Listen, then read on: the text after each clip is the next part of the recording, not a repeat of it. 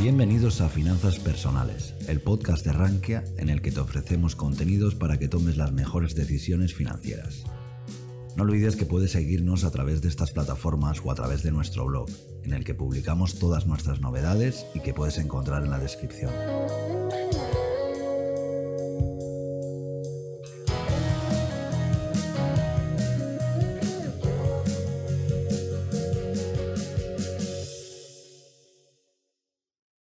Muy buenas tardes a todos. Hoy eh, tenemos una nueva sesión de Yo me quedo en Rankia, así que tenemos un invitado especial, su nombre es Agustín Grau. Y vamos, Agustín Grau es todo un referente en temas de emprendimiento, ingresos pasivos y libertad financiera. Además, también es escritor, es autor del libro Libertad Financiera en dos pasos, entre otros, y cuenta con un blog propio además de, de, su blog en Rankia. Eh, bueno, bienvenido, Agustín. Hola, ¿qué tal? Buenas tardes y saludos a todos los que nos estéis escuchando ahora.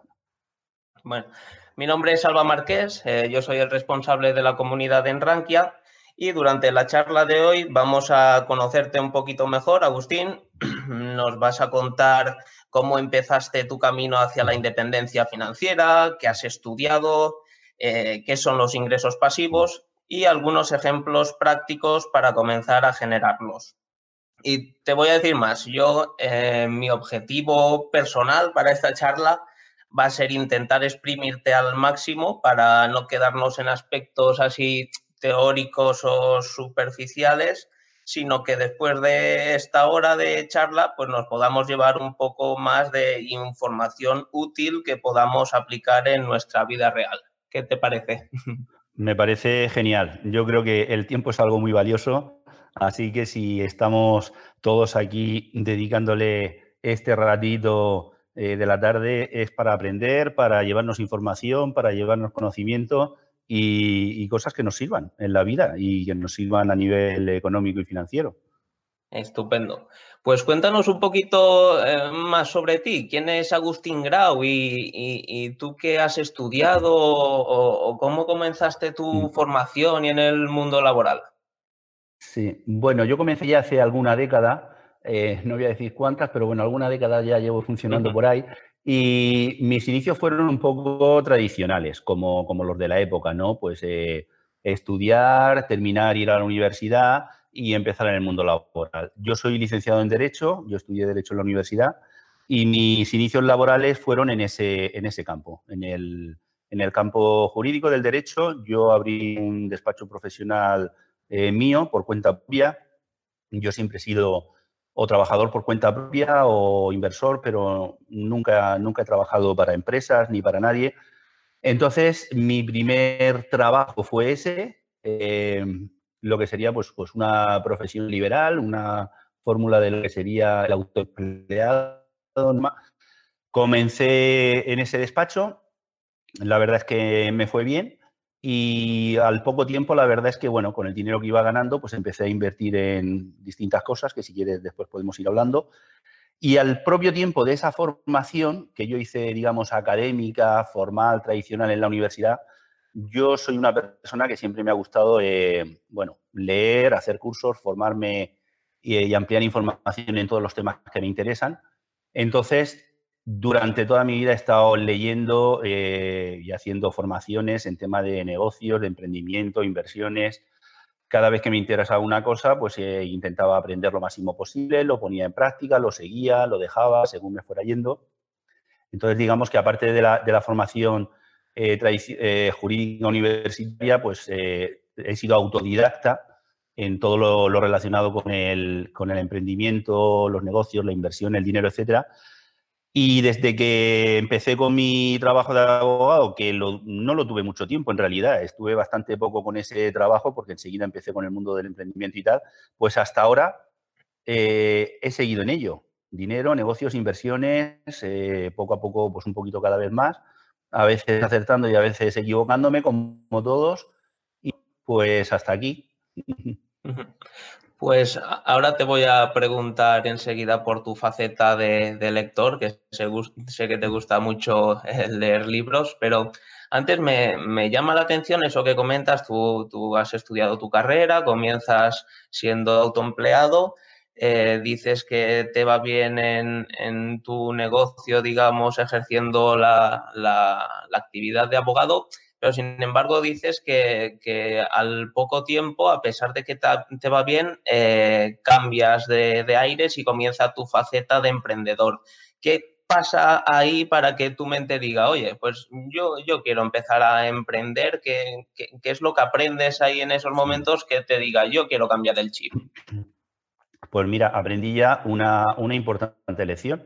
Yo estuve más o menos de abogado y lo dejé y ganaba dinero. De hecho, por eso pude, pude invertir pues, en una serie de cosas. Eh, ¿Por qué lo dejé? Porque ya me empezaba a dar cuenta de lo que era un trabajo activo y de lo que era un trabajo pasivo, de lo que era un ingreso activo y un ingreso pasivo. En un despacho, por ejemplo, de abogado, en un profesional, un profesional liberal, un médico, un asesor, etcétera, estás intercambiando tiempo por dinero. Estás intercambiando horas por dinero. Y si quieres dinero, hay, sí, exacto, si quieres dinero, necesitas, digamos, estar ahí al pie del cañón haciendo cosas todos los días, porque si dejas de hacerlas, dejas de ingresar dinero. Entonces, ¿qué ocurre? Que tú te vas dando cuenta de que todos los días vas al mismo sitio, abres la misma puerta, te sientas en la misma silla, tienes la misma mesa, unos días con más papeles, otros días con menos, vas al juzgado, vas al otro sitio, pero a fin de cuentas, ¿qué eres? Un esclavo del trabajo eres un esclavo del trabajo, porque si no estás ahí, no estás ganando dinero. Entonces, yo buscaba otras fórmulas. Yo no quería estar obligado a tener que estar ahí todos los días para ganar dinero y si no estaba, no ganaba dinero. Entonces, llegué a la conclusión de que si con el dinero que yo tenía podía hacer ciertas cosas, podía ponerlo en determinados lugares y eh, ese dinero iba a venir a mí de una forma eh, incrementada, multiplicada, con mucha más facilidad, con mucha más pasividad, sin necesidad de estar entregando mi tiempo y mis horas y con una comodidad mucho mayor, pues yo eso lo prefería. Porque aparte eh, soy persona bastante polifacética, me gusta hacer muchas cosas, llevo eh, muchos asuntos en danza siempre. Entonces, claro, yo necesito tiempo, pero necesito tiempo para las cosas que yo quiero, para, para las cosas que yo quiero entregarle ese tiempo. No me gusta estar obligado a tener que estar todos los días yendo a hacer lo mismo a un determinado sitio. Para mí eso eh, es bastante esclavizante entonces, pues nada, en cuanto me di cuenta que me cansaba de ir al mismo sitio y que tenía posibilidad de obtener eh, ingresos eh, por otros lugares, de otras formas, de más cómodas, más sencillas y que eso funcionaba, pues terminé poco a poco dejándome la abogacía. Creo que uno siempre tiene que tener la, no sé cómo calificarlo, pero bueno, tiene que ser capaz de decidir en cada momento si quiero seguir aquí o no, qué es lo que quiero hacer y no sentirse obligado por nada ni por nadie a estar en un trabajo, en una profesión, en un empleo que, que por lo que sea, pues ha dejado de interesante. Siempre ha habido muchas personas que me han preguntado siempre, oye, ¿y tú cómo es posible que te dejaras esto? Con si ganabas dinero y tal. Digo, sí, pero es que, vamos a ver, por un lado, el dinero no solamente se gana ahí, el dinero se gana en muchos sitios. El mundo está lleno de dinero y el mundo está lleno de, de formas y de posibilidades de ganar dinero. Pero es que aparte, y esto creo que también es una enseñanza importante, el dinero em, es importante, pero cuando lo tienes eh, deja de ser importante. A ver, no quiero decir esto con arrogancia. Eh, espero que, que, se me entienda lo que quiero decir. El dinero es importante, pero una vez que tú estás generando dinero suficiente en una actividad, para ti ese dinero que generas ahí ya no tiene la misma importancia que al principio.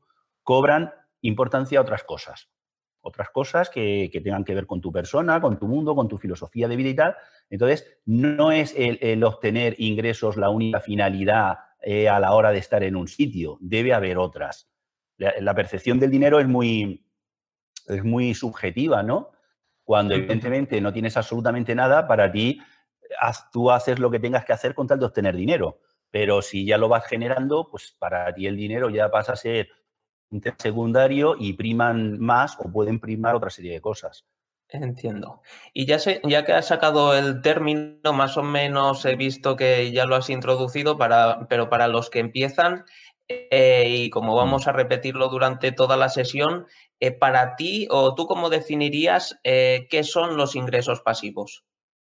Bueno, pues los ingresos pasivos son aquellos que obtenemos de forma automatizada, sin tener que estar actuando activamente para que se produzcan y que se producen a raíz de algo que hemos hecho en un inicio. Por ejemplo, hacemos algo al inicio, que puede ser crear algo o puede ser invertir en algo, y a raíz de ese momento eh, las ganancias, los beneficios nos vienen de manera automatizada, eh, sistematizada o pasiva, como su propio nombre indica.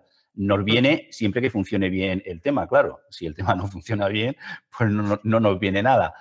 Pero en principio son ingresos que percibimos sin tener que estar haciendo cosas activas, sin tener que estar trabajando activamente, sin tener que estar entregando nuestro tiempo, eh, a raíz, evidentemente, de algo, a raíz de algo que hemos hecho al inicio. Entonces, digamos que si en un trabajo activo tienes que estar haciendo constantemente para recibir el ingreso y si no haces, dejas de recibirlo, como me pasaba a mí con mi profesión originaria, en un ingreso pasivo no tienes que estar haciendo cosas para recibir el ingreso. El ingreso ya se produce automáticamente a partir de cosas que, que has hecho al inicio. Por ejemplo, eh, libros que, yo tengo algunos libros escritos, ¿no? Entonces, esos libros son ingresos pasivos, porque tú haces una actividad al principio que es escribir el libro y después son ingresos que, eh, que vienen continuamente, si funciona bien, evidentemente, sin necesidad de tener que estar haciendo más cosas. De vez en cuando lo tienes que actualizar y tal, pero bueno, poco más. O imagínate, por ejemplo, pues estas eh, cuando vas a los centros comerciales, que ves que si las máquinas de vending, que si las atracciones para los niños, que si todas estas cosas que le echan moneditas, esos son ingresos pasivos, son activos que has puesto ahí y que eh, están trabajando solos, van funcionando solos. Eh, viviendas, por ejemplo, que tengas en alquiler, en arrendamiento, que todos los meses recibas la renta de, de esa vivienda por el arrendamiento que has concertado con otra persona, es un ingreso pasivo. Haces algo al principio, que es comprar la vivienda, que es ponerla en alquiler, pero una vez que lo haces ya el ingreso te viene automatizado. Entonces, bueno, pues eh, ejemplos pues hay, hay un montón. Yo creo que ha quedado bastante claro. Luego sí que te preguntaré, intentaremos profundizar más en, en, ejemplos de ingresos pasivos y a ver cómo podemos comenzar. Antes de eso, quedaba pendiente, sí que me gustaría preguntarte pues sobre tu faceta de lector. ¿Cuáles han sido tus libros favoritos o los que más te han marcado a ti y qué has mm. aprendido de ellos? Sí, bueno, yo, eh, a mí la verdad es que leer me, ha gustado desde siempre. Yo ya era muy pequeño cuando, cuando ya leía, incluso recuerdo de forma anecdótica que en el colegio siempre, pues durante el curso había, había, libros, obligatorios de, había libros obligatorios de lectura que bueno, que había que hacer luego pues, los típicos comentarios de texto, resúmenes y cosas de estas, y te preguntaban en el examen y tal. Y luego había como, otros como voluntarios, que si querías te los leías y si no, no. Pues yo recuerdo siempre en verano, yo me leía esos libros voluntarios, porque me, encantaba leer y siempre, siempre estaba buscando, pues no sé, mm, cosas por ahí que me hubieran dicho, que hubiera visto en algún sitio, que fueran interesantes para leer. Entonces, ha sido una actividad que siempre me ha acompañado. He leído siempre y sigo leyendo tanto ficción como no ficción, y en no ficción eh, me han interesado mucho temas de, por un lado, negocios, emprendimiento, inversiones, dinero y tal, eh, pero por otro lado también mucho todo lo que tiene que ver con el crecimiento personal, el crecimiento interior, incluso el crecimiento espiritual, ¿no? Son cosas que me, me interesan bastante, pero en lo referente a temas de, de dinero y tal, pues bueno, he leído, pues me imagino que un poco como, como, casi todos los que estemos interesados en estos temas o los que seguro que las personas que nos estén escuchando eh, han leído también pues, a Robert Kiyosaki, a Raymond Sansó, a Mark Fisher, pues, por ejemplo. En fin, eh, no es que tampoco tenga, digamos, unos autores así de referencia, sino que en general lo que me voy encontrando por ahí que, me puede interesar, pues voy leyendo. Ahora, por ejemplo, estoy leyendo eh, cosas de neuroventas, que es un tema que me interesa bastante, ¿no? Todo el tema del funcionamiento del cerebro a la hora de vender y todo esto. Entonces, digamos que según voy viendo en cada momento, pues bueno, pues así, así voy leyendo. Y a ti también te sucedió, conozco a, bastantes personas que les llegó en un momento el libro de Kiyosaki, normalmente el famoso de Padre Rico, Padre Pobre, y en el momento en que leen ese libro es como, ¡fuas! ¡Ostras! Y, tienes ahí una iluminación. ¿A ti también fue así? ¿O en qué momento dijiste, ostras, pues yo quiero comenzar a generar ingresos mm. pasivos? Pues la verdad es que no fue así en mi caso. Eh, fue más bien casi, casi todo lo contrario. Eh, te voy a decir cómo fue. Yo llegó un momento en mi actividad profesional, como he comentado antes, que bueno, tenía un dinero y dije, ¿qué hago con este dinero? Entonces, por sentido común, o sea, por eso de que la fruta caer del árbol por su peso, pues no sé, un día lo vi así claro, dije, vamos a ver, con este dinero yo puedo ponerlo en algún sitio y que me dé más dinero sin tener que hacer nada. Algo así de simple y de básico como eso, muy primitivo, muy primario. Lo vi así claro y me puse a hacerlo. Eh, vi que iba bien, seguí en otros sitios, seguí en otros sitios, seguí viendo que me iba bien y entonces empecé, digamos, en esa dinámica de la generación de ingresos más pasivos, digamos, eh, no sé, por sentido común, por lógica, por un devenir natural de las cosas que, que, a mí me gustaban y que yo buscaba y que yo pretendía. Y después de estar tiempo con todo eso, pues yo, em, em, estamos hablando de esto de hace a lo mejor pues veintipico años, ¿eh? Después de estar tiempo yo ya con todo eso, empecé a enterarme que había un autor que se llamaba Robert Kiyosaki y que tenía algún libro y uno de ellos era Padre Rico, Padre Pobre y al final pues me lo leí. Pero me lo leí cuando yo ya llevaba no sé cuántos años en este tema, ¿no? O sea, que fue una cosa que, me, que después me enteré y dije, bueno, pues voy a leerlo, porque este hombre parece ser que habla de cosas que me interesan. De hecho, cuando yo empecé mi actividad profesional o económica, ni siquiera sé eh, si estaba escrito padre, padre rico, padre pobre. No sé en qué año se escribió, la verdad, pero a lo mejor ni siquiera lo haya escrito todavía Kiyosaki. Ya, ya. Pues es posible. Pues cuéntanos un poco ya eh, entrando en, temario, ¿cuáles fueron tus primeros ingresos pasivos? Ahí cuando dices que tú empezaste hace veintipico años, ¿cómo, empezaste tú en este mundo? Y en concreto, mm. ¿qué negocios o, ingresos pasivos comenzaste a generar? Mm. Pues mira, yo empecé eh, siendo lo que se llama un socio silencioso o un socio inversor o un socio capitalista, que es el que pone dinero en algo eh, sin trabajo, solamente aporta un capital y se lleva un porcentaje de ganancias eh, de lo que produce el negocio. ¿no? Yo empecé concretamente en el sector de la hostelería. Eh, había, bueno, por circunstancias de la vida tuve la ocasión de, bueno, tuve la ocasión o me encontré o me pidieron o yo busqué, bueno, como se produjera la posibilidad de intervenir primero en uno y al final pues fueron tres o cuatro de la hostelería. Intervine ahí como socio capitalista poniendo un dinero y a raíz de ese dinero pues yo me llevaba una ganancia todos los meses, ¿no? Eso fue bien, bueno, uno, uno, uno y medio concretamente de, de, estos, eh, de estos negocios que hablo no fueron muy bien, pero bueno, en general la idea fue bastante bien. Después de la hostelería empecé a incursionar en el sector, en el sector inmobiliario. Para mí el, sector inmobiliario es muy importante, me ha gustado siempre mucho. Eh, además, tengo, me ha venido siempre de familia también y tal. Es un sector que me gusta bastante y después de la hostelería empecé un poquito con él, con el tema de las viviendas y todo esto. Después, si quieres, podemos hablar más en profundidad porque es un sector que me llama bastante la atención y, y sigo estando muy, muy involucrado con él. Sí, pues eh, Estuve, bueno, pues estuve eh, invirtiendo dinero en este tipo de cosas. Luego ya más adelante vino la, pues todo lo que es la eclosión de, Internet y los negocios digitales y todo esto. Entonces, actualmente soy también eh, socio inversor en algunas startups, en algunas empresas de, pues de tinte tecnológico y, antes, antes de, lo, de todo este tema de Internet, de startups, eh, negocios digitales y tal, bueno, también tuve mi época de inversor en bolsa. Estuve también invirtiendo ahí, operando por mí mismo. En fin, digamos que durante todos estos años, pues bueno, pues he estado ahí entreteniéndome con cosas varias. ya veo. Eh, pues sí, sí que me gustaría luego eh, profundizar en tanto en el negocio inmobiliario que sé que te gusta y te dedicas a ello, como en, otros ingresos pasivos. Y antes de pasar a eso, eh, sí que te me gustaría preguntarte sobre el término de independencia financiera, que es algo que, que se habla bastante últimamente. Me gustaría que nos dijeses qué es para ti la independencia financiera y si crees que es posible lograrla. Mm. Pues e, es, importante definirla así porque yo me di cuenta también que leyendo por ahí cosas de independencia financiera, libertad financiera y tal, eh, hay muchos conceptos que, son erróneos, que no, reflejan realmente lo que es ser libre o independiente financieramente. De hecho, hace poco me encontraba por ahí un sitio que decía que si tienes dinero ahorrado para pasar los X meses siguientes, eh, significaba que, eras libre financieramente. Vamos a ver, eso no es ser libre financieramente. Ser libre financieramente no es tener un dinero ahorrado para poder aguantar unos meses. Ser libre financieramente es tener eh, ingresos automatizados, pasivos, todos los meses que sean superiores a tus gastos y que te permitan vivir sin necesidad de trabajar.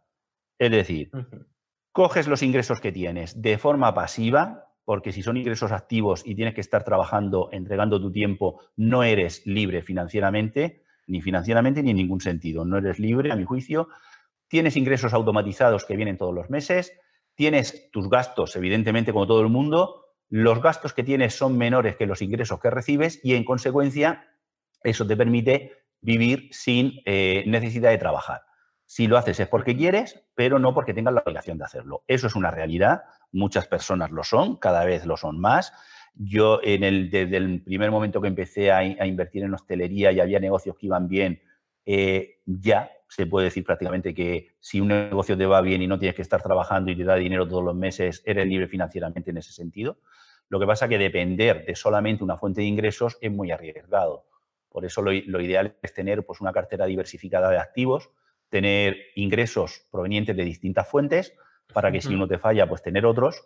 Entonces, eh, bueno, es una realidad que está ahí, que, forma parte de, la vida de muchas personas y que evidentemente todo el mundo puede acceder a ese estilo de vida siempre que se lo proponga y siempre que, bueno, pues eh, tenga un mínimo de formación como para ponerse a ello y, bueno, y le vayan bien las cosas en ese sentido, ¿no? Creo que es una cosa, bueno, interesante desde el punto de vista no solamente económico, que te da tranquilidad y seguridad económica, sino incluso pues, desde el punto de vista personal, porque te permite disfrutar de la vida en un sentido mucho más amplio, tener más tiempo libre, poder dedicarlo a muchas cosas.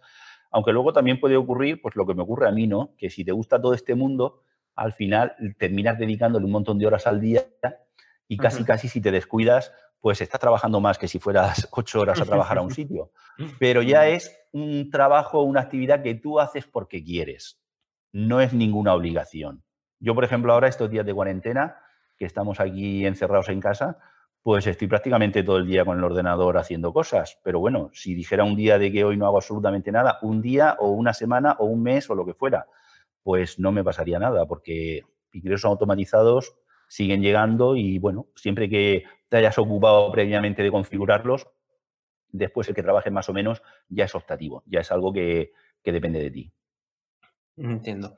Mm, respecto a este tema, eh, sí que es cierto que existen bastantes críticas al respecto y a mí la verdad es que algunas de ellas pues me parecen bastante razonables ya que lamentablemente pues estamos acostumbrados a ver eh, en muchas ocasiones pues publicidad engañosa de el típico pues eh, chavalín así jovencete que te cuenta que, que él está desde la playa de las Bahamas tomándose un mojito y que pues se puede ganar dinero muy fácilmente y muy rápidamente si haces lo que él te dice.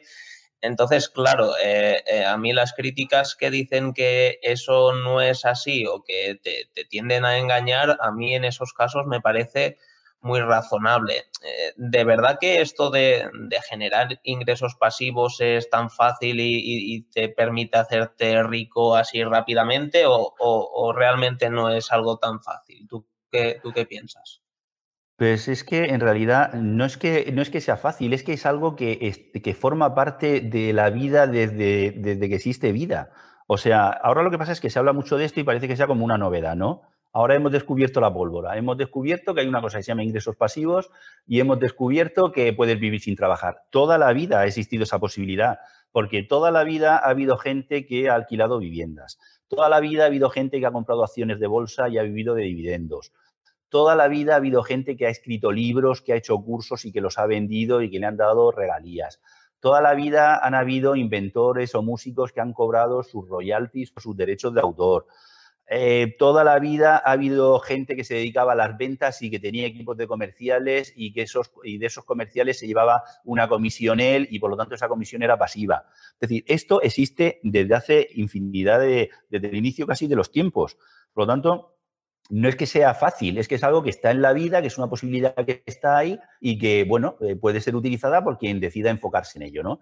Lo que pasa es que es cierto que con el mundo de Internet hoy en día pues bueno, hay mucha eclosión de, negocio digital, de, negocio online y de blog, sobre todo, de gente que, bueno, pues no sabe mucho, no está muy puesta, se compra un dominio, se abre un blog, escribe unos cuantos artículos y hace una foto en la playa tomándose algo con la sombrilla. Vale.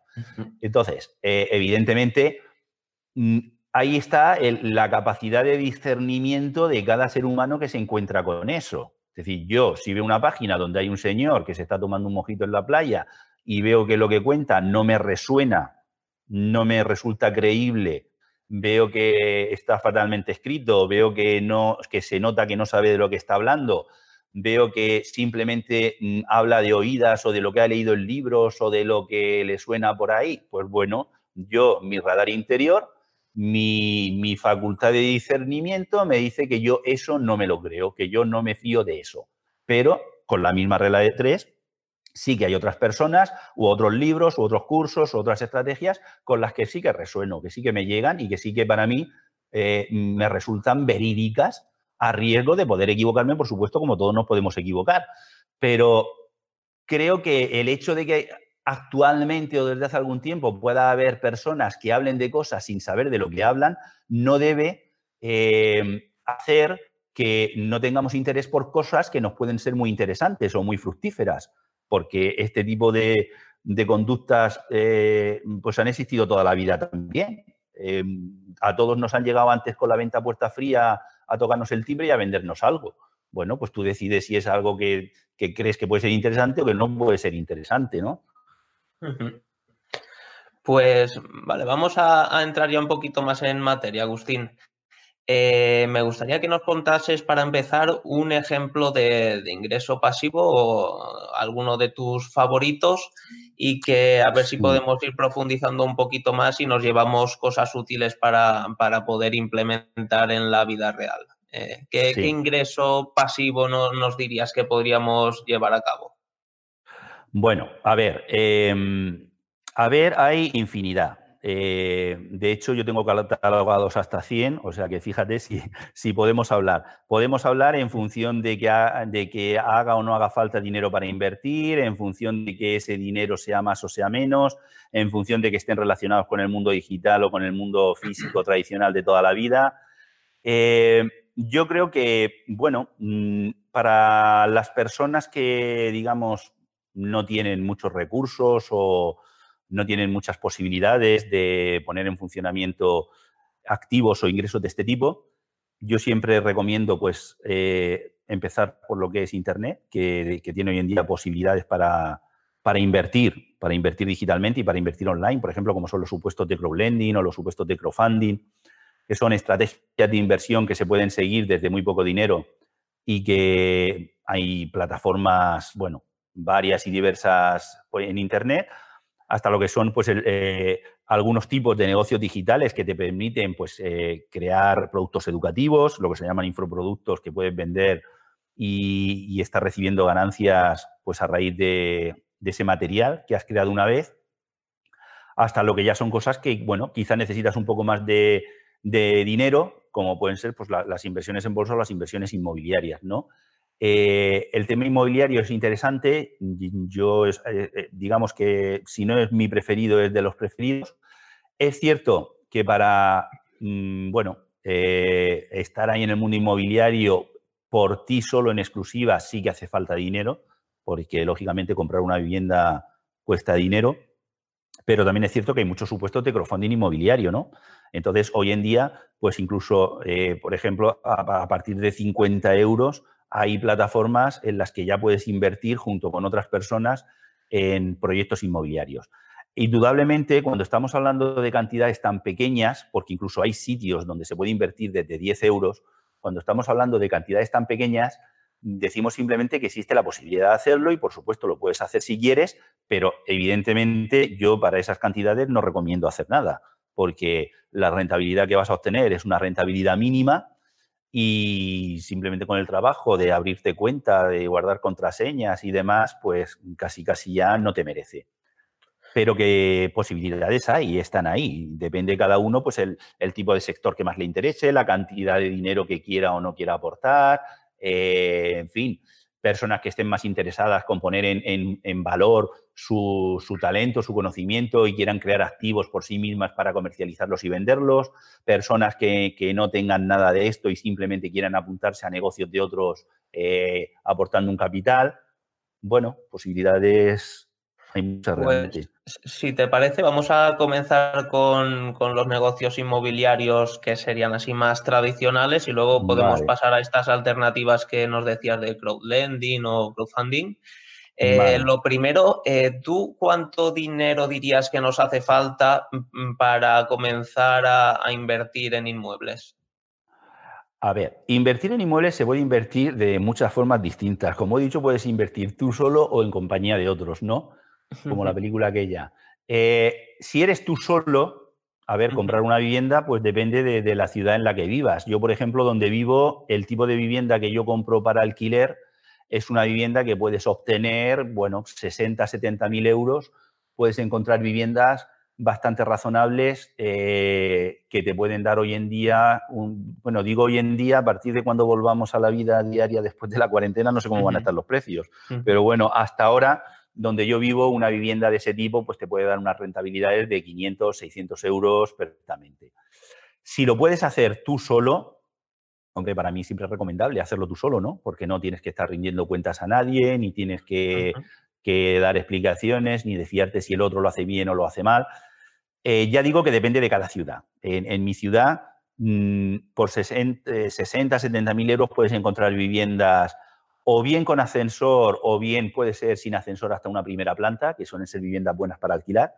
Viviendas que evidentemente no estén en el centro, aunque tampoco barrios conflictivos, pero digamos viviendas un poco del extrarradio, que estén bordeando lo que es el centro de, la ciudad.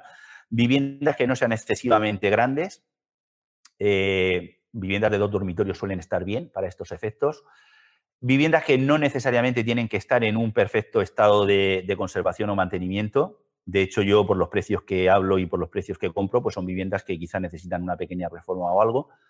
Pero hoy en día el, mercado de alquiler está funcionando muy bien. Son rentabilidades muy buenas y no hace falta comprar para nada viviendas caras ni viviendas, eh, en fin, que te cuesten un dineral para obtener una rentabilidad decente. De hecho, para alquiler es mucho más rentable comprar dos viviendas más económicas que una vivienda cara.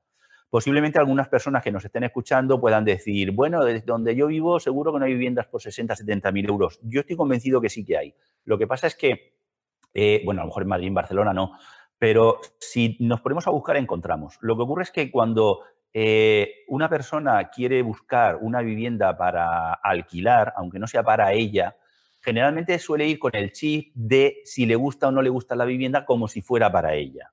Pero aquí no estamos hablando de una vivienda que sea para nosotros. Yo, evidentemente, muchas de las viviendas que compro, eh, yo no viviría en ellas. Pero es que no son viviendas para mí, son viviendas para alquilar. Entonces, hay que ver si esta vivienda, aunque a ti no te guste, reúne los requisitos como para que te pueda dar una rentabilidad decente durante un tiempo. Eh, si los reúne, a mí no me importa que la vivienda eh, no tenga ascensor, no me importa que no esté céntrica, no me importa que tenga sus carencias, que, en fin, que la fachada sea un poco fea. Yo lo único que me tengo que plantear es si esa vivienda me va a poder dar una renta satisfactoria, sí o no. Entonces, lo digo porque seguro que a la hora de iniciarnos en este mundo y de ponernos a buscar, pues claro, tendemos a mirar lo que nos gusta, como si esto fuera para nosotros, ¿no? Y entonces ahí los precios, claro, se disparan porque generalmente lo que nos gusta pues suele ser muy caro. Entonces, creo que, bueno, esta estrategia es buena, aunque en, el, mundo inmobiliario se pueden hacer otras cosas. Se pueden hacer otras cosas, lo que ocurre es que ya no son ingresos pasivos. Se puede comprar, se puede reformar y se puede vender, eh, se puede promover, en fin, se pueden seguir distintas estrategias, pero si nos centramos en lo que es eh, el ingreso pasivo, sería sobre todo el tema eh, del alquiler. Yo es un negocio que veo muy estable desde hace mucho tiempo. Seguro que va a haber personas que digan, ya, pero es que hay crisis inmobiliarias. Y yo digo, sí, por supuesto, hay crisis inmobiliarias y de todo, y financieras, y de parejas, y de amigos, y de todo. Pero el hecho de que existan crisis no significa que debamos paralizarnos ni que la vida se bloquee. La vida sigue. Lo único que puede pasar es que una renta por alquiler que hoy sea de 600 euros y mañana hay una crisis, pues se quede en 500 o se quede en 400. Pero sigue siendo una renta automatizada que te llega todos los meses. ¿Que no lo puedes hacer solo? Pues bueno, puedes utilizar eh, plataformas de crowdfunding inmobiliario que existen, que ya digo que a partir de 50 euros tienes por ahí algunas y pues nada, en función del dinero que cada uno quiere aportar, pues eh, que quiere o que puede aportar, lo aporta, se registra, hace la transferencia, y pues va recibiendo sus rentabilidades según se las vayan dando. Ahí ya, evidentemente, tú no decides ni eliges, hayas invertido y formas parte junto con otros de una inversión colectiva y los gestores pues te irán diciendo, pues Antoñito, le toca a usted ahora tanto, o Antoñito, estos son los papeles de tal, o Antoñito, tiene usted que firmar aquí y vas haciendo. Vale, y, ahora eh, imagínate, me pongo en el caso de una persona, tengo un dinero ahorrado, eh, decido que quiero comenzar a generar ingresos pasivos en los inmuebles. Eh, yo, digamos, ¿cómo podría empezar? Es decir, que yo dónde voy, dónde busco inmuebles que puedo comprar, cómo sé si me van a dar una buena rentabilidad o no, cómo sé si eh, mm. me va a salir rentable remodelar este inmueble o no, cómo podría empezar y, qué cosas debería tener claras. Bueno, yo creo que se puede empezar mirando los portales inmobiliarios. Hoy en día hay, bueno, pues eh, muchos portales, eh, Idealista, Emilia Anuncios, Fotocasa. Hay portales inmobiliarios donde podemos buscar y podemos filtrar las viviendas según los requisitos que nosotros queremos, ¿no? O según precio o según ubicación. El precio es un filtro importante, de hecho suele ser un, limitante a tener en cuenta. Entonces, bueno, podemos filtrar las viviendas que estén dentro de nuestras posibilidades económicas y ir estudiándolas. Una vez que tenemos seleccionadas, por ejemplo, las viviendas que nos pueden interesar, que nos cuadran en los precios que, que nos podemos mover, que podemos manejar, es muy fácil en el mismo portal ver por cuánto se están alquilando esas viviendas. En el mismo portal hay anuncios de venta, de alquiler y de todo. Puedes ver ahí eh, ese tipo de vivienda por cuánto se está alquilando. Si no quieres verlo en el portal, pues también puedes llamar a alguna agencia inmobiliaria de tu zona y preguntar, oiga, una vivienda de estas características, eh, si compro una vivienda de estas características, ¿por cuánto se podría alquilar? Seguro que te lo van a decir porque ellos tienen interés en captar clientes y te van a dar la información. Entonces, una vez que tú ves que la vivienda, eh, que esta vivienda X cuesta 70.000 euros y que por esta vivienda X te pueden dar una rentabilidad de X, pues tú tienes que ver si eso te compensa o no. O sea, si esa vivienda de 70.000 euros te pueden pagar un alquiler de 500, tú decides, ¿me interesa o no me interesa? ¿Para mí es una rentabilidad satisfactoria o no? Para mí, por supuesto que lo sería, pero bueno, a lo mejor hay personas que pretenden, no sé, rentabilidades mucho mayores. Entonces, eh, igual que el dinero tiene una percepción subjetiva, la rentabilidad también tiene una percepción subjetiva. Hay personas a las cuales un 3% puede ser mucho y personas que por menos de un 10% no hacen nada. Entonces, cada uno individualmente considerado tiene que ver si la rentabilidad que le ofrece esa vivienda para alquilar le satisface o no. Teniendo en cuenta además que la vivienda, al margen de la ganancia por alquiler, lo normal, digo normal entre comillas, porque ya sé que hay de todo, lo normal es que se vaya revalorizando con el tiempo. Es decir, son bienes de primera necesidad que todo el mundo necesita y siempre van a hacer falta. Con lo cual, la vivienda, al margen de las crisis que hayan y demás, va a ir por, regla general, ya digo, para que ahora todo el mundo no empiece a bombardearnos de que han habido bajadas de precios y tal, ya lo sé, pues por lo normal es que la vivienda poquito a poco vaya cogiendo valor, vaya cogiendo precio y eso es una rentabilidad adicional, junto con la del alquiler. Por eso yo digo que es un tipo de inversión muy interesante.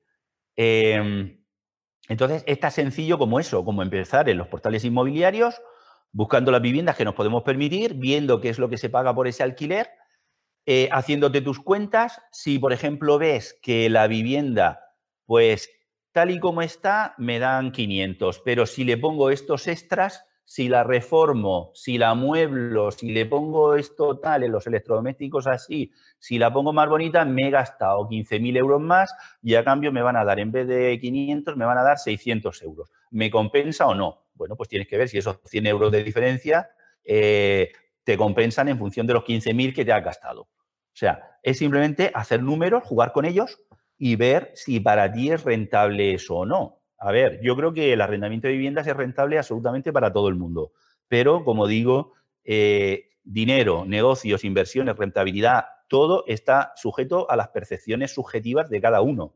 Por lo tanto, al final cada persona tiene que hacerse sus números y sus cuentas. Entiendo. Eh, nos hacían un par de preguntas interesantes por el chat. Eh, una de ellas era respecto a, los inquilinos. En tu caso, eh, ¿qué tipo de inquilinos buscas y, cómo puedes garantizar que te pagan? Sí, bueno, en general garantizar que te pagan, hay por ahí seguros de, de impagos de alquiler y tal que yo no utilizo. No utilizo porque yo soy bastante contrario a seguros y todo esto. Pero bueno, si alguien quiere, pues lo puede utilizar. Su seguro de impago de alquiler, con lo cual ya está tranquilo, ya tiene garantizado el alquiler. Ahora bien, eh, es muy buena pregunta esa, lo de los inquilinos y tal. Yo, como todo el mundo, me he equivocado mucho en la vida y, por supuesto, al principio me he equivocado mucho y me he seguido equivocando y al final ya pues vas perfilando la, la estrategia, ¿no? Pero evidentemente me he equivocado con mucha gente. Yo al principio prácticamente no miraba casi nada. O sea, quien viniera y estuviera interesado en la vivienda, pues prácticamente se la alquilaba. Hombre, a menos que me vinieras, no sé, bueno, no quiero poner ejemplos para no descalificar a nadie, pero a menos que fuera una cosa absolutamente espantosa que, que no hubiera por dónde cogerla, pues yo en principio se lo alquilaba prácticamente a casi todo el mundo. Ahora ya tengo mis filtros, evidentemente. Tú, como propietario, puedes arrendar a quien tú quieras. Nadie te obliga a alquilarle a quien no quieras. No hay ninguna ley estatal que diga usted tiene la obligación de alquilarle a personas que tengan estas características. No, tú le alquilas a quien quieras. Entonces, yo, mis criterios actualmente son filtrar mucho al inquilino, ver que tiene eh, pues unos ingresos estables, mensuales, si no garantizados, tipo funcionario, pues casi. Personas que tengan pues una vida laboral estable, larga, acreditada, etcétera personas que sean solventes, que si ves que hay un problema, pues tú puedas, eh, puedas actuar contra esa persona y puedas ejecutar o, embargar lo que tengas que, ejecutar o que embargar. hay que tener en cuenta que muchas veces personas que alquilan no es porque no tengan absolutamente una vivienda para alquilar. Puede ser una persona que viva en una ciudad y que tenga su vivienda en propiedad y que se haya trasladado a otra ciudad por motivos de trabajo y tenga que alquilar en ese sitio. Para mí esa persona es solvente, ya tiene una vivienda, me ha acreditado que es una persona que tiene una vida ordenada, una vida estable, en fin, que tiene sus ingresos. Eh, que eh, personas que no tengan absolutamente ningún requisito de fiabilidad a tu juicio, pues que te aporten una balista en el contrato. O sea, usted no reúne ningún requisito, vale, pues el contrato me lo tiene que firmar también una persona que sí que reúna esos requisitos. Que, que yo vea que, bueno, si usted me falla, yo puedo ir contra esa persona o el clásico de los requisitos de toda la vida, aunque esto es un poco más complicado, el aval bancario. Eso se estilaba mucho antes, hoy en día ya no tanto, porque hoy en día va todo el mundo un poco pelado, ¿no? Pero antes, pues yo recuerdo que, que era muy frecuente, incluso voy a contar una anécdota. Yo cuando estaba estudiando en la universidad, uno de los años, eh, yo estaba en un colegio mayor, pero uno de los años me fui a, un, a una guardilla, apartamento, yo solo, y bueno, hubo que hacer ahí un contrato de alquiler con el, con el dueño y recuerdo que mi padre eh, tuvo que ir al banco a pedir un aval bancario porque no lo estaba, eh, no, lo, pedía el propietario del inmueble, ¿no? Y hubo que hacerlo. Eso se estilaba mucho antes. Hoy en día ya se están perdiendo todas esas buenas formas para los propietarios, eh, por desgracia de los propietarios, pero bueno, es también una, una posibilidad que existe. Entonces, teniendo en cuenta que no estás obligado a alquilarle a quien no quieras y que puedes filtrar pues a tus inquilinos según tus criterios, según lo que para ti te resulte ser eh, solvente o no, pues ya está, pues alquilar a las personas que quieras y a las que no quieras, pues, pues, no les alquiles. Y si a pesar de eso no te sientes cómodo o no estás seguro, pues puedes concertar un seguro de impagos de alquiler. Perfecto. Pues vamos a pasar ya, eh, antes eh, de lo que decíamos de antes de pasar al tema de crowdlending y crowdfunding, has comentado algo de que tienes 100 eh, ingresos pasivos catalogados. Eh, explícanos qué es eso de 100 ingresos pasivos. Bueno, pues son, pues eso, ni más ni menos que 100, ingresos pasivos eh, que están, están agrupados por categorías. hay una categoría de ingresos relacionados con, con lo que es la inversión de dinero pura y dura otra categoría de ingresos pasivos relacionados con el mundo de las ventas, otros relacionados con el mundo de Internet y negocios digitales, otra categoría relacionada pues, con, el, mundo del talento y del conocimiento, otra relacionada con lo que son pues, simplemente activos que, pones y que te dan dinero. Eh, en fin, hay distintas categorías, los tengo agrupados en esas categorías y explico, en, en esta obra mía, explico esos 100 ingresos pasivos, qué son, en qué consisten, de qué manera los puedes obtener. Aparte, pues, eh, bueno, hay una explicación general de lo que es esta estrategia en su conjunto, de, los, de las características, los requisitos, los tipos que hay y tal. Y aparte se acompaña con una serie incluso de modelos, plantillas, contratos para que resulte fácil el, ponerse en marcha con todo esto. Entonces, es, un, es una obra que yo le tengo mucho cariño porque, bueno, la saqué por primera vez hace tres años se ha estado actualizando, por supuesto, hasta el día de la fecha está totalmente actualizada. Y es un, es un trabajo mío que, ha gustado mucho, ¿no? Ha gustado mucho, siempre ha tenido muy buenas ventas, hay ya miles de personas que se han hecho con este material, los comentarios siempre han sido muy positivos. Eh, hablo de lo que yo conozco personalmente, de lo que yo he hecho en mi vida y también de lo que he aprendido y de lo que he visto por ahí que funciona para otros, aunque yo personalmente no, me haya puesto en ello, porque lógicamente 100 no, no puedo llevar en marcha todos los días. Entonces, digamos que eso, es, pues es una, estupenda manera de iniciarse en este mundo, de ver todas las posibilidades que hay hasta 100 para, para generar ingresos de forma automatizada. Como hay tantos, lo bueno es que se pueden filtrar y elegir en función tanto del dinero que puedas poner como del que no puedas poner, porque hay muchos de ellos que no necesitas absolutamente ninguna inversión como también puedes filtrar en función de tus predilecciones personales. O sea, puede haber gente que diga, a mí es que me atrae mucho pues todo lo relativo al mundo de la bolsa y de la inversión del dinero, por ejemplo. Pues vale, pues te enfocas en eso.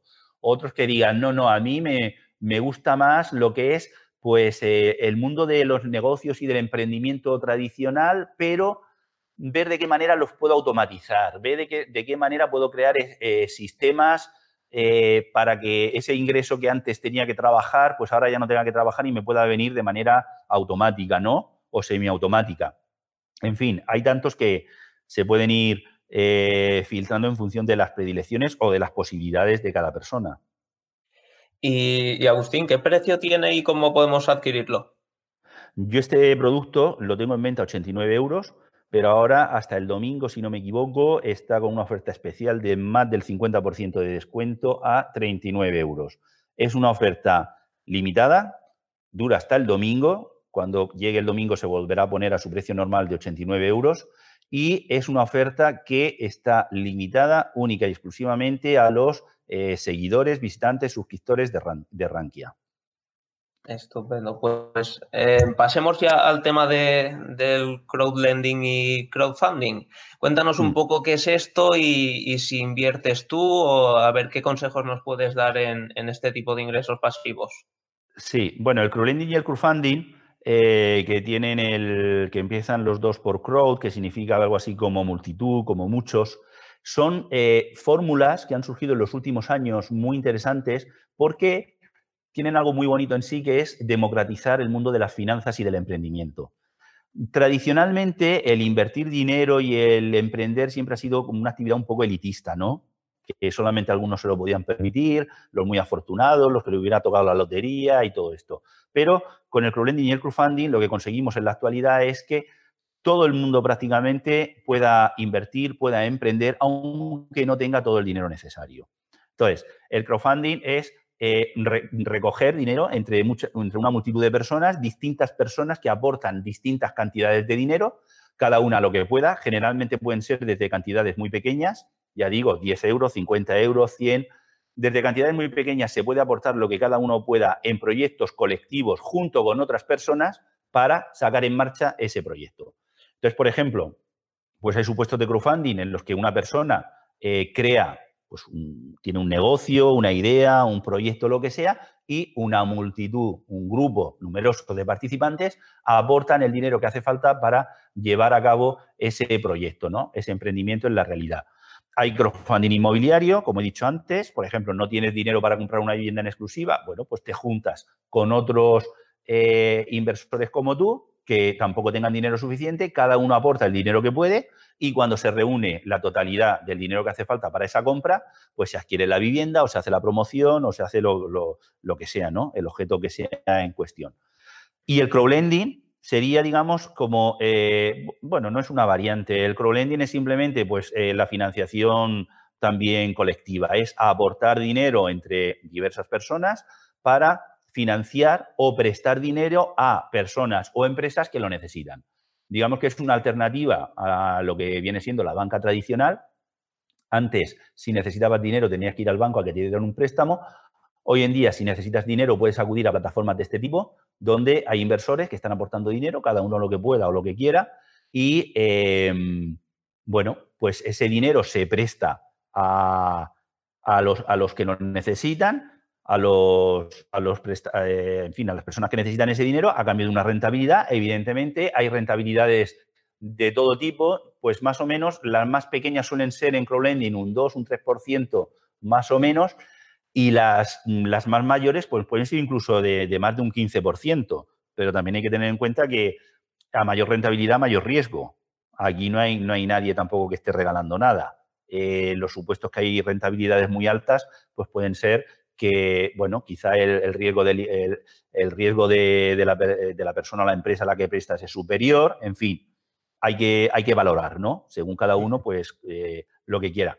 Pero digamos que son, son fórmulas interesantes donde eh, sin tener quizá demasiado dinero, pues puedes participar. Yo en, crowdfunding eh, no he participado, salvo en los supuestos de startups. En startups sí que soy socio de algunas de ellas junto con otras personas, pues lógicamente para invertir en startups hace falta mucho dinero. Entonces, yo ahí sí que lo hago junto con otras personas. Y luego en crowdlending sí que estoy, he estado tiempo, sigo estando ahí. Hay hoy en día multitud de, plataformas para, invertir. Creo que es una fórmula interesante. Puedes ir ahí metiendo el dinero, incluso puedes ir ahorrando mensualmente y puedes ir aportando según lo que vas eh, ahorrando cada mes.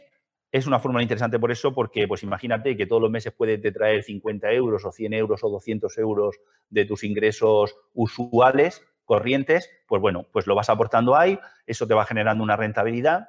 Aparte, si no lo vas sacando, como son operaciones que generalmente pues suelen ser a corto plazo, a unos meses o a medio plazo, pues esas rentabilidades, si no las vas sacando y las vas dejando ahí, eh, puedes determinar que incluso la propia, la propia plataforma funcione en automático y se vayan reinvirtiendo, con lo cual estás obteniendo rentabilidades de las rentabilidades previas obtenidas, puedes ir haciendo efecto bola de nieve, puedes utilizar el interés compuesto a tu favor y es una fórmula interesante, pues para eso, para ir ahorrando y para ir ahí teniendo dinero que poco a poco va creciendo, va creciendo.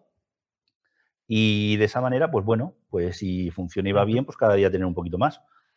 ¿Y en qué plataformas en concreto has puesto tu, dinero? ¿Y, por qué te has decidido por esas en concreto y no por otras? Yo en Crowlending, en la que estoy actualmente, no es exactamente, la, le voy a decir cuál es, no es exactamente la que yo recomendaría, lo que pasa es que estoy en ella porque empecé desde hace ya algún tiempo en ella y ahí sigo, pero simplemente porque es mi zona de confort y no me apetece cambiarme, aunque las rentabilidades sean menores y tal, y aunque, no aunque carezca de, muchas de las ventajas que tienen otras, pero bueno, digamos que por pereza no, no, no me salgo, ¿no?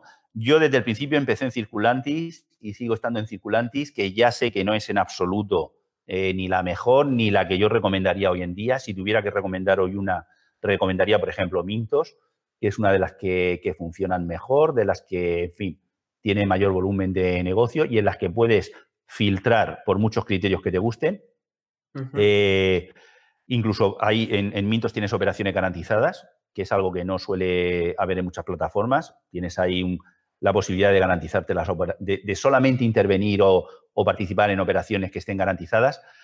Y bueno, pero a ver, hay infinidad. Eh, quien quiera una en concreto para meterse, yo le recomendaría Mintos, porque también es cierto que eh, si nos ponemos allá a buscar y a mirar y tal, al final puede haber una, yo qué sé, podemos sufrir ahí una infoxicación, una parálisis por exceso de información y creo que eso tampoco es bueno.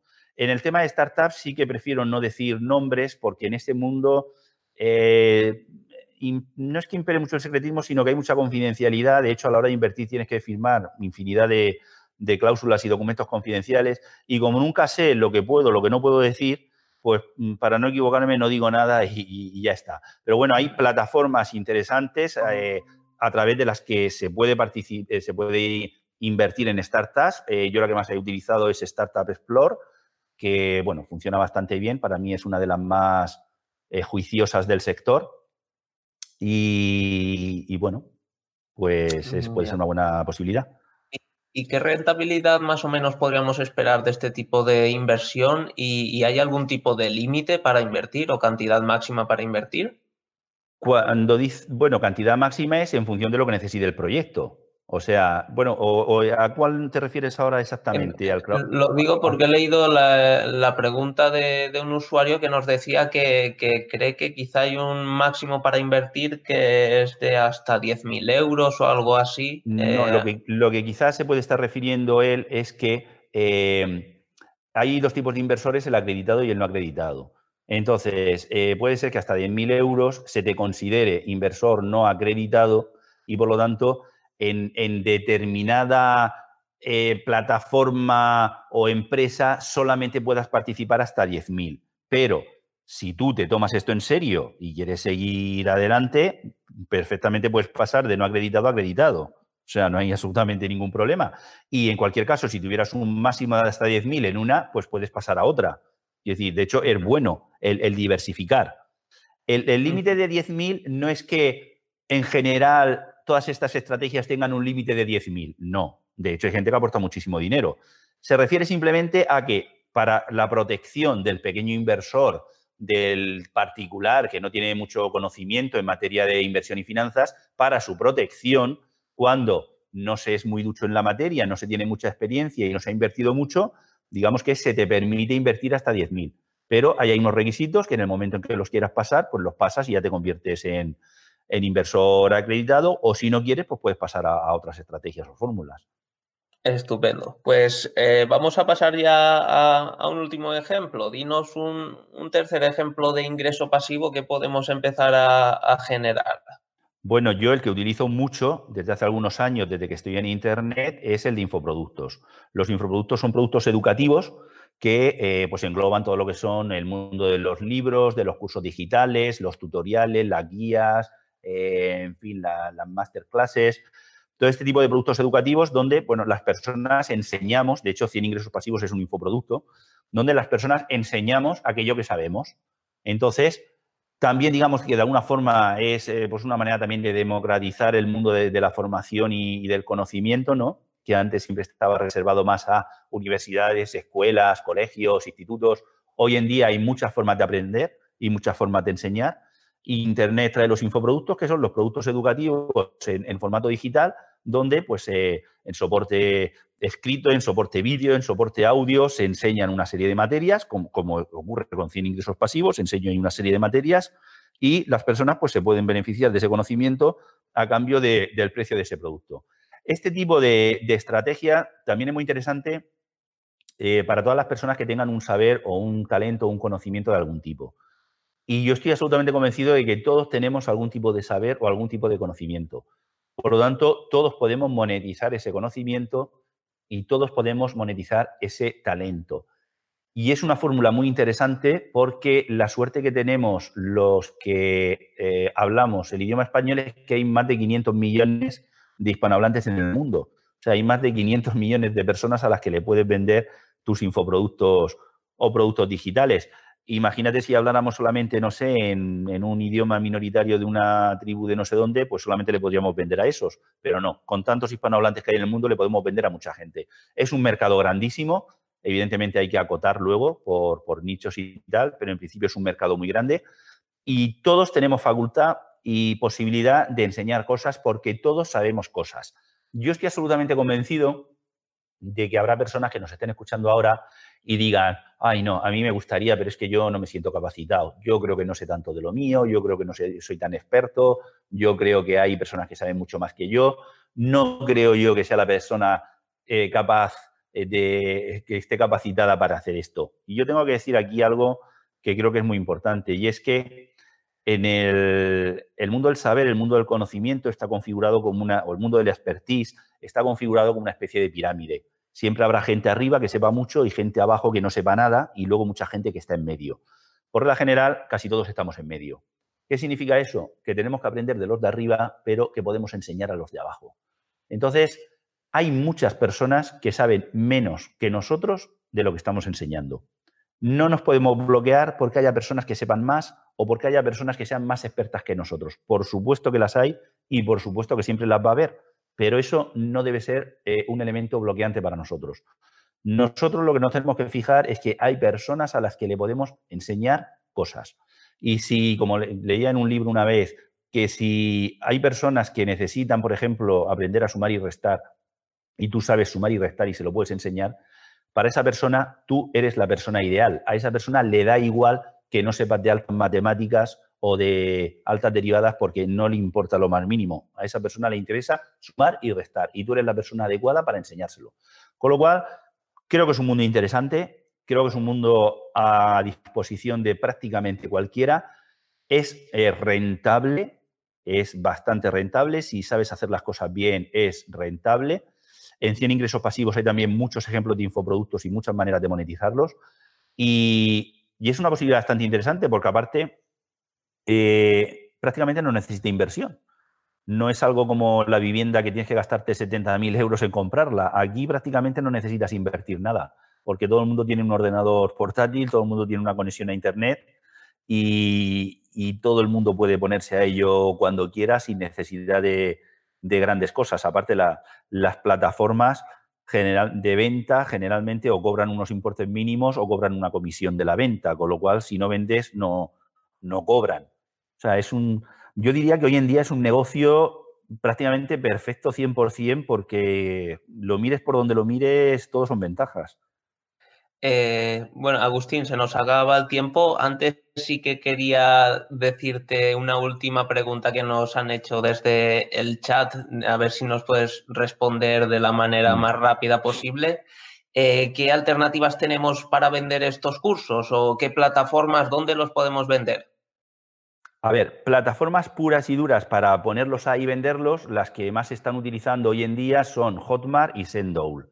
Si quieres, luego podemos poner ahí los enlaces o lo que sea. Pero para vender estos infoproductos, lo normal es tener eh, un sitio web tipo blog.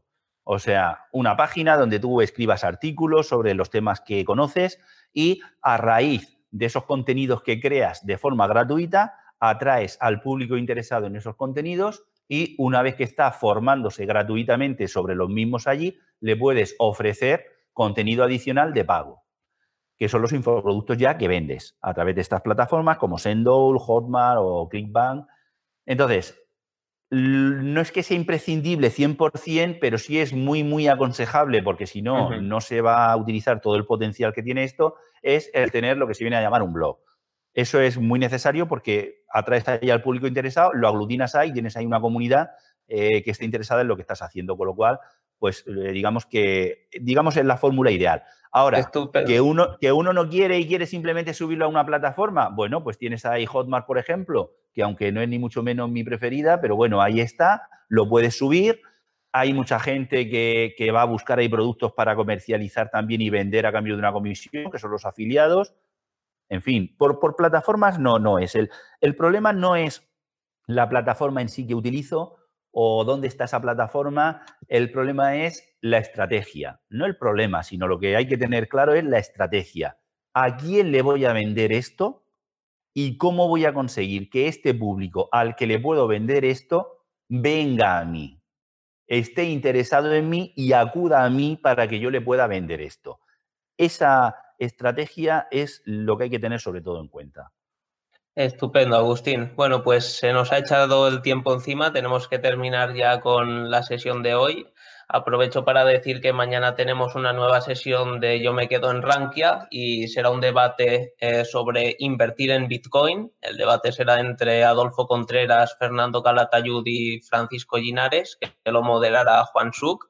Así que a quien esté interesado le invito a asistir mañana a las 6 de la tarde y a ti pues darte las gracias por haber participado en este webinar y a ver si tenemos una ocasión más adelante de volver a escucharte. Pues muchas gracias a ti por esta estupenda charla, conversación que hemos tenido. Gracias, por supuesto, también a, todas las personas que nos hayan estado escuchando. Ojalá haya podido aportar, aunque sea un poquito de valor, y haya podido contribuir a ampliar un poco más la, la mente y las posibilidades y perspectivas de alguien. Y bueno, recordar que hasta el domingo tenemos con más de un 50% 100 ingresos pasivos a disposición de todos aquellos eh, que estén interesados. Muchas gracias a todos. Muchas gracias, Agustín. Buenas tardes. Si te ha gustado este contenido, recuerda que puedes estar al día de todas nuestras novedades suscribiéndote a cualquier plataforma desde la que nos escuches o a través de nuestro blog en Rankia que te dejamos en la descripción.